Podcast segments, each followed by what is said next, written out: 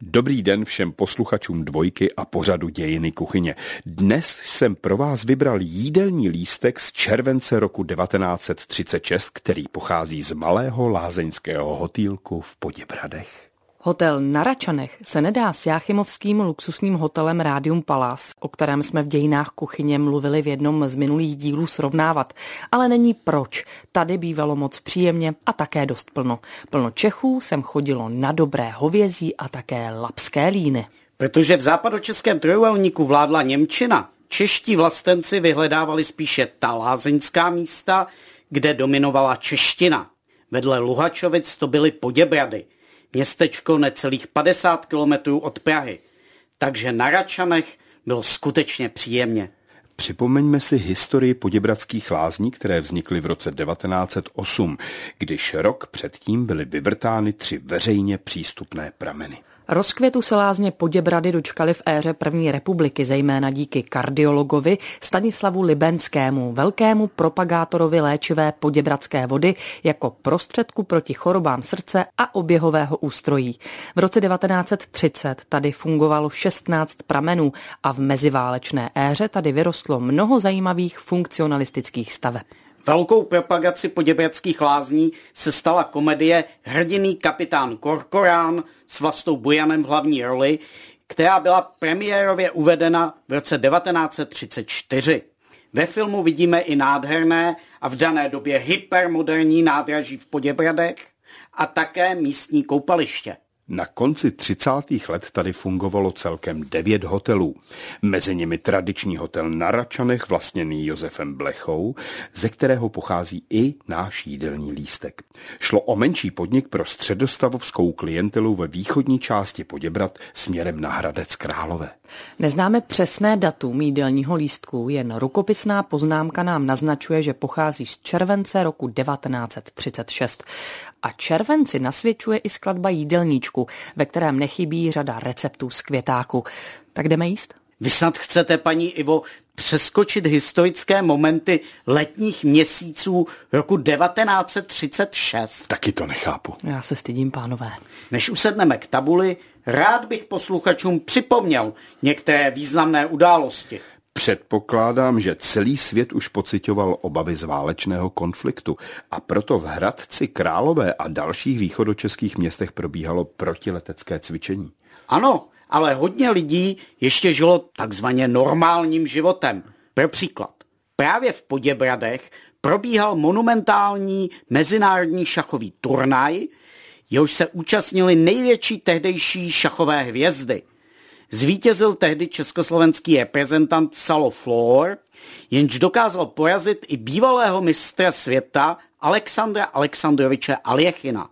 Poděbradský turnaj, který se konal v sala teréně místního zámku, vstoupil do historie šachu a přitáhl velkou pozornost mnoha lidí. Martine, postav si figury na šachové pole. Vyzývám tě k souboji. Já miluju šachy.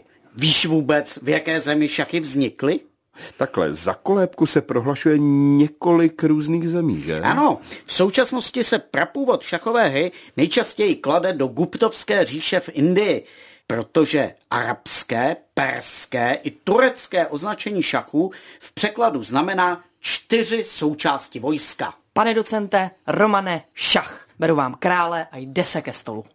S dějinami kuchyně jsme v létě roku 1936. Jídelní lístek Romana Vaňka pochází z poděbradského hotelu na Račanech a v nabídce jídelního lístku vidím převážně českou stravu. A k tomu jsou ceny jídel opravdu příjemné. Pánové, dnes vás to nebude stát moc. V Praze bychom museli zaplatit výrazně více i za sezónní květák, kterým je meny poseté. Tím usuzuji, že lístek je skutečně z července. Malé večeře na něm se nabízejí za pět korun, i když se neuvádí, jaký obsah stravy si máme pod pojmem malá večeře představit. No asi ten květák, ale nevadí. Představte si, že jsme tady na obědě a chceme začít polévkou, pochopitelně. Nabízejí toliko dvě, podle zavedených pravidel jednu hnědou, což je v tomto případě hovězí nudlová za jednu korunu a bílou květákovou, která vyjde o 50 haléřů dráž. A jak to, že nenásledují předkrmy, ale nabízejí hned studená jídla? Mílíte se, paní Ivo. Čtěte pořádně. No pardon. Studená jídla patří do předkrmů a my si můžeme vybrat mezi obloženým chlebíčkem za poměrně vysokou cenu 5 korun, houskou se šunkou za 3,50 či šunkou s křenem za 7 korun. Tak teď už tomu rozumím, děkuji za vysvětlení, pane docente. Kdybych si ale přeci jen dala něco studeného po polévce jako předkrm, vyberu si sír. V nabídce jsou emmental, třený roquefort, sír smetanový i sír dezertní. A k tomu dvě úpravy sardinek, buď s máslem za 5 korun, nebo o korunu levnější s citrónem. Koukám, tady se nám potvrzuje, že máslo bylo vždy trochu luxus. Nabídka teplého jídla je celkem slušná. Hojně zastoupené je telecí maso, vnímané jako dietní a obzvlášť vhodné pro stravu v lázních. Můžete zvolit buď telecí koleno pečené s bramborem a salátem, nebo smažená telecí játra s bramborem, klasické telecí na paprice s knedlíčkem, telecí steak s vejci, telecí řízek na sledi či na paprice. Dietní telecí v lázeňském městě v podobě holštínského řízku šlo prý na dračku. Přírodní telecí řízek se zdobil sardelkami, zeleninou a vejci. A teď tady mám, pane docente, něco pro vás. Vedle telecího menu lístku vládnou vnitřnosti. Mozeček mají ve dvou variantách. Objednat si můžete husí drůbky s rýží nebo husí játra na cibulce. Ale také si můžete dát smažené kuřátko z brambory a možná trochu překvapivě i s brusinkami. Tak tohle, to je můj šále kávy. Ale když už jsme v těch lázních, neměli bychom se masa vůbec vzdát? Nemyslím, že bychom se rovnou stali vegetariány, ale nemusíme mít maso každý den. Jak jsme připomínali, červenec je čas květáku, takže se na jídelním lísku objevuje smažený květák, vařený květák s máslem nebo vaječná omeleta s květákem. Mě na květák nedostanete. Mám před sebou dlouhý den. Potřebuji dostatek energie. A tu mi dá jedině maso.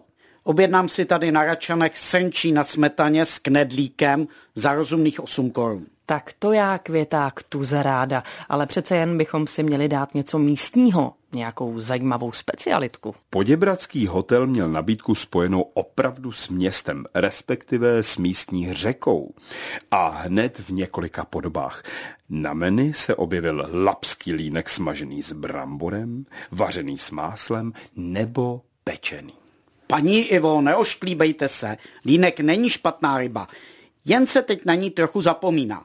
V roce 1936 a nejenom tehdy šlo o delikatesu. Ale pokud vám snad lín nevyhovuje, můžete si pochutnat na lapském cejnu. Podává se tu smažený s brambojem. Víte co, nechám vás sedět u lína nebo cejna, dejte si co chcete a já jdu na kolonádu, protože z místní nabídky moučníků nejsem vážně vůbec nadšená. Najdete mě sedět kde jinde než v nějaké místní dobré cukrárně. Vyzvedneme si tě potom, Ivo, a projdeme se společně po Poděbradech. Procházky po parku a kolem Labe byly v té době velmi, velmi oblíbené. Chybí ti do letního slunce jen paraplíčko. Ivo, Ivo. Mně Polapská nížina vyhovuje pro svoje roviny.